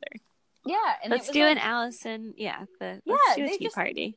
Something more fun, and I mean, and the way that they had it for you to like change your baby, you had to wait in this tiny little area, um, like vestibule area, like entrance into the room, in a line. But the little area literally fit like a bench, and so there were like six of us standing, holding our kids with a dirty diaper, waiting while these two women directed us in and out of this tiny little space. And it was just why again, it's Disneyland. How many people do you think are coming? There it's a huge crowd. Yeah. There's gonna be That's crazy. Even if you're not nursing, like the nursing size maybe would be okay, but still that's only four nursing chairs for an entire population of how many tickets are sold a day? You yeah. know? Right. That people are still going to change their kids' diapers. I don't know. It was just very unimpressive. that was a yeah, random aside. no, that's just I, I don't know. It's it kind of is telling about a lot of things. yeah, and so I guess back to Kate Morgan, it was kind of I'm glad that she got to see it. I mean, she still thought it was cool because it was its own special space to be yeah. in, which there's something to be said for that. I guess is that yeah, it's still a special room that they've at least taken time to create rather than every man for themselves for the people that aren't comfortable doing it in public. Right, which is many. That's true. Yeah, I'm just not one of them. I breastfed her while we were watching the fireworks. Like, yeah. Everybody walks by and, yep, that's fine. Um, but some people are really. Do you ever get like flack for it? I have not gotten flack for Good. it. Um, That's great. not once. I've gotten some like awkward looks where people are like surprised that I'm doing it, but th- I nothing that has thrown me off, um, or and nothing like nothing shaming. I've never experienced any shaming around it. Um, I, I guess because when I'm so comfortable with it, and I and I don't know, maybe I think because I'm so comfortable with it, and I just just do it while I'm also maintaining whatever conversation I'm having, or if I need to take a break, I'm like, hold on, just one second. I just have to adjust and do whatever to get comfortable, um, and then jump right back in. People aren't usually phased by it; they usually roll with me on it. Some people are a little like embarrassed on their own level by it. Usually, men I've experienced are, 'cause are they more just, like, like can't handle women having breasts. for any other reason. Yeah, there's yeah. yeah, exactly. Uh, um, but but even then, they're like, it's just a moment of their own awkwardness. It doesn't phase me. I'm like, I'm still standing here, so that's what this is gonna. This is how it's gonna be. And if you really need to excuse yourself, go for it. But or you need to look at the ceiling rather than at my eyes for whatever reason, go for it. It's not like Yeah. I'm not covered in this tent, so you can't see anything. but but no, it's I've been fine with it. I haven't had any issues. Good. And Kate Morgan's comfortable with it. Um, um, she's this may be a little, you know, controversial, but whatever. Um, I so I give the baby baths, and I obviously I maybe not obviously I get naked when I do it because it's so much easier to also just be in the tub with her at this point. Yeah. Yeah. and Kate Morgan wants so desperately to be a part of all of these things that I'm like, okay, that's fine. You get to be in the room with me. We did one where we both wore bathing suits just so that she could really feel a part of it. But you know, I, for practical reasons, I'm not going to do that every single time. Um, Yeah. I'm just going to get naked and give the baby a bath. But she wants to be a part of it so much. I'm like, fine, as long as you're comfortable seeing me naked and being in the room with me and the baby, I would love for you to help. And she is. She jumped right in and just dealt with her own anxiety around another woman's naked body and doesn't have any issue with it and is perfectly comfortable. We've done it five or six times in the last, you know, two months where she's come in and just, just been right outside the tub and has the warm towel and helps me wash her sister's hair. And again, all these little things, I feel I, I see I the think impact. that's so great. Yeah. Yeah. I don't think that's anything wrong with that whatsoever. Like it's so good for her to see somebody like being comfortable in their body.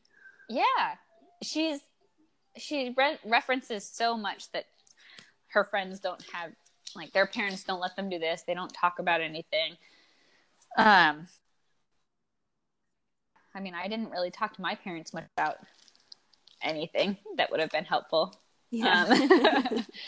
Um, somehow we still made it out okay and figured it out, but yeah. but I, I mean i love that she can come home from school and say well this was brought up and this is or this is the joke going around um, or being silly and reading oh so yeah this was one of the conversations that came up. So we're building a garden. I'm building a raised bed garden in our backyard right now. Um, Amazing. yeah hopefully it'll work out. Who knows in the texas heat but i'm gonna do my damnedest to have a green thumb. Um, so she read the plant word uh, she read annual and she read it the first time she read it and she was like haha anal plants and i was like "Haha, you're a funny sixth grader.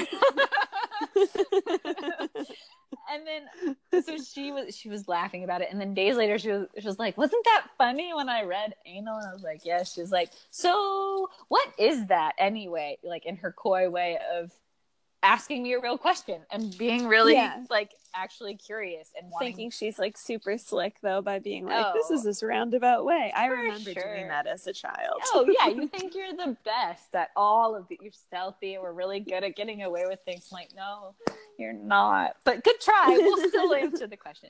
So things like that. She and she's basically straight up asked me, what's anal? And why is that a funny thing that's like an awkward joke that's being said at school and in sixth grade and is it, I know it's inappropriate, but I'm able to like talk to you about it, right? Like all Yeah. so it's i just love it i think it's really important for her especially not having i guess we've talked about her period story a few times where like she was so embarrassed and didn't have anybody to talk to except for her grandmother really and she just hid it from everybody for days because I, it was before i was in her life um because she didn't feel comfortable. And now we like talked about tampons for a whole weekend. Barry had uh went out of town for a weekend um with his mother uh for a family visit. And it was great. Kate morgan and i got to hang out and she was like great dad's not home. We can talk about tampons and my period and all sorts of things that i don't want him to ever hear me talk about because he's my dad. And we discussed them and what it's like and got a box and played with them. And i told her that i would help her with it the first time she wanted to try it. And we've tried it and she's still not 100% on board with it but likes the idea of it. And it's just all those normal it's just very normal. Do you know what i mean? That's amazing. Yeah. um she's just comfortable with it and comfortable with it being weird and not working out just perfectly the first time. But she's willing to try again. And i'm like great. If that's what you want to do we'll figure it out and keep doing this together. So this stepmom thing i guess is has been a, this whole other empowering experience for me to jump It sounds in like it. It's amazing. but my life has changed quite a bit Yeah. since I saw you last. I'm a stepmom of an 11 year old, technically a 20 year old, and an 18 year old. Also, yeah. I'm closer in age to those those than my own husband. um, but it's been really, it's just every day. I feel like I'm. It's a different type of rewarding experience parenting. Like I don't feel like I'm at my max with adult conversations all the time, except for every night with Barry, which he's awesome. He's like our relationship is the thing that keeps me, you know, grounded as I think it should. It, makes us both our best. Um, and That's so good. it's so good. I love him so much. Um, and feel like I'm I'm really helping. Like I I, I kind of like how, how, what Lauren referenced in her first one. I'm a, a mother of an infant, so my job right now is to keep her alive and make sure she Yeah. doesn't have a dirty diaper. And she's got a little personality, and she's totally like we like to call it her like her light turned on when she's like more aware and not so much of that like itty bitty baby blob Yeah. phase um, in February, like on, around Valentine's Day. So she's totally engaged with us in here, but it's still very different than parenting an 11 year old. Whereas parenting Yeah. this 11 year old, oh, it's not easy. Don't get me wrong. She pushes every button that she can and I'm sure. and is lazy all the time and doesn't want to clean her room and all these typical kid things. um, but I see in how she interacts with me how she will then hopefully interact with the world as she gets older and becomes an, an independent adult. And that's what I see as the rewarding side of parenting. yeah, that's such a cool impact to have. Yeah. It's really neat and totally awesome. And I'm loving life, even though it's hard and different. I don't know. Parenting is its own amazing thing. I'm so happy for you. Yeah. That's so great. Thanks. Yeah. I, I I'm happy for me too. That's good. You should be. yeah. I mean, I guess the one thing that I would touch on as far as my needs that aren't like I don't feel are being met is that I haven't really found that community. Again, I, I didn't finish listening to your first episode or your second episode with Lauren, but how she said she didn't even realize how alone she was for parts Yeah. of it, like during her pregnancy when until she found the yoga group or um, right when she got back from New Zealand and joining that mom group. That's something that I'm actively searching for and have been for the last probably month or so.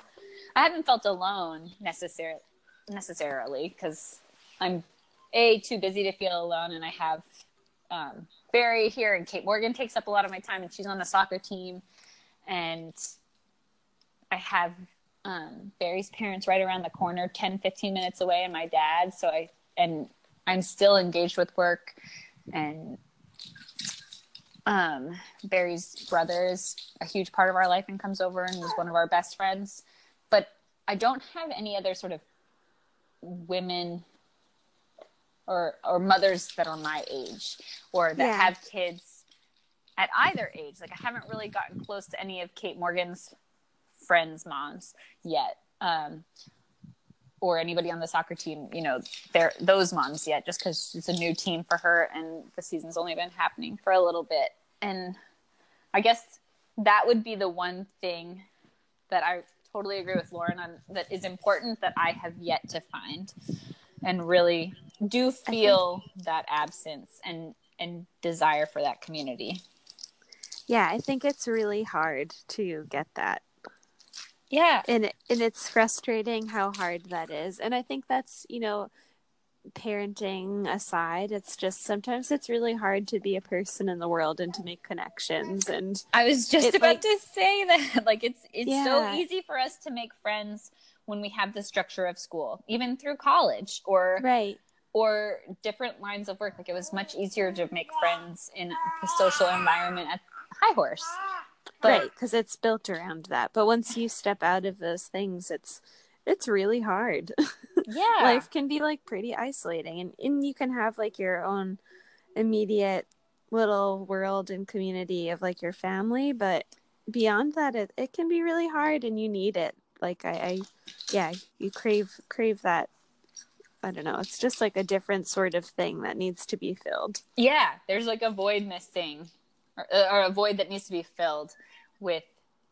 And I think it has a lot to do with just maybe being a woman. I mean, I wish that I could get a male perspective on this, but I think that there's something about women and having other female community members with similar experiences and feelings and, and just those allies that we really need and is really important in our lives. yeah t- i i totally agree like i think i think men of course need like their communities so much but I, I do think like there is this thing especially when you've gone through birth that you you kind of like need to have that like sisterhood thing. And there's just something it's something different. I don't know. I agree. Yeah, I, I, that was the one thing about not, not having it at the birthing center that was kind of a bummer. They have a group invited into it until after your birth, which I get at some level, but also I was like, ah, dang it, like that was like an automatic in, and I don't get to be part of that for something that's just sort of out of my hands. And why couldn't I be? Since that's definitely like the philosophy that I still have. So I want to be like, it's nice to be surrounded by like minded people. Um, not necessarily only like minded people, but it would be nice. And it's an immediate group. And I don't, I know allow me into it. Just it's simple Facebook community. that seems very mean right? I don't know. yeah It's, I mean, there are. I know here. Um, I know like the La Leche League seems to be a really good place because even if you're not necessarily struggling with breastfeeding, but it's like a good place for other people who are like trying to breastfeed and can talk about like the woes of parenting and the trials and tribulations with breastfeeding and all that. But it seems like a good place to establish community. I would love. I yeah, I haven't looked through anything I wonder like if they that have. yet. I'm sure Yeah. they have that there. I, and you called. You said it was La Leche. Is yeah, what you're the ones La called up Leche there. League. Yeah, Okay. yeah. I think it's a national a national program. Well, I'm sure they have it around here. That's cool. I will look into that. Thanks. Because No problem. yeah, I would love that. I just Yeah, that's I the one thing that's it's good missing. to especially when you're parenting and like going to be facing so many new things it's it's good to have other people that are like going to support you in your decisions and are going to be around you and yeah having like of course diversity in mindset is great but when you're doing those sorts of things it's nice to have some people that are banding with you and are up for what you want Yeah, or at least yeah, just that uplifting ally. Like they might make slightly different decisions, but they're gonna support you. yeah Yeah. yeah Yeah, absolutely but I mean, I guess in the same breath, I've been really lucky because Barry's been a parent before, and so I didn't go in with a partner that was unexperienced. So that Yeah. was also really lucky because I knew we were on the same page on on that and how we were we approached things. Hi, Kitty. I miss kitties. Um, um, so that's been really affirming and nice to also have as somebody like we just agree on how to approach Kate Morgan and how to approach the baby and all sorts of those decisions. Um, that's great yeah, so that is nice. Necessarily the female community that I crave, that at least my my partner and I, uh, him and him having experience in this department more than I have, um, has been quite nice. But That's good. Yeah. Yeah. I, I would definitely just encourage you to like keep reaching out for those things or like looking and I, I'll I'll put my feelers out and see if there's things. I feel like everyone in the doula community here like knows a bunch of things that I would never know. So it's always worth asking. Yeah, that would be great. I mean, I'm gonna do swim lessons with her at one of these, like, I don't know, ta- whatever it's called. I don't know. I don't know. One of these these places that's built around like babies learning how to swim, and that was something that I a want to do just for my own. I think it would be fun for us, but I'm also Yeah. hoping that in the process of like one of those type of things that I would meet other mothers. Like I want to do baby yoga, but they did. It was so hard for me to find prenatal yoga around here. Really? It was incredibly challenging, and I knew about it going into getting pregnant. I was like, "Sweet, can't wait to do prenatal yoga with other women. That'll be a great community for me to be like a part of." And there was very limited options, and they were all 35 45 minutes away and it just didn't end up working out for my timing That's crazy. yeah for something that is was so normal and common up in new england it was and there's Yeah. yoga on every corner here don't get me wrong but prenatal But yoga prenatal? no and it blew my mind like like to the point where i was like well next pregnancy i may just get my yoga certification and teach prenatal yoga classes and just like figure it out because Uh, really not a bad idea. Yeah. If there's like a hole in the I don't know, hole in the industry, fill it. seriously because that's crazy. I mean, that's such a such a great way to like cultivate community, but it's also just so good for you to do when you're pregnant and Yeah, I mean, I did yoga classes, but I was like the weirdo, not the weirdo, but like that's you know, I was the oddball out in the room. Like, thankfully, I went to classes and found a, a place that was full. It was a diverse group of women in there. There were you know people seventy five and above, along with you know the 19 year old in the room that's super fit and then there i was so it was a, a diverse group so we were all comfortable but uh, yeah there was no that that intimate community or that specific space was not available not easily at least that's such a shame. yeah and i'm anticipating which i haven't looked into it yet because i've been bu- i mean i guess not to make excuse but i've been busy um Yeah, um, which sounds crazy. I feel like uh, Barry came up with the best description. I'm like a squirrel in a cage. I'm busy doing nothing.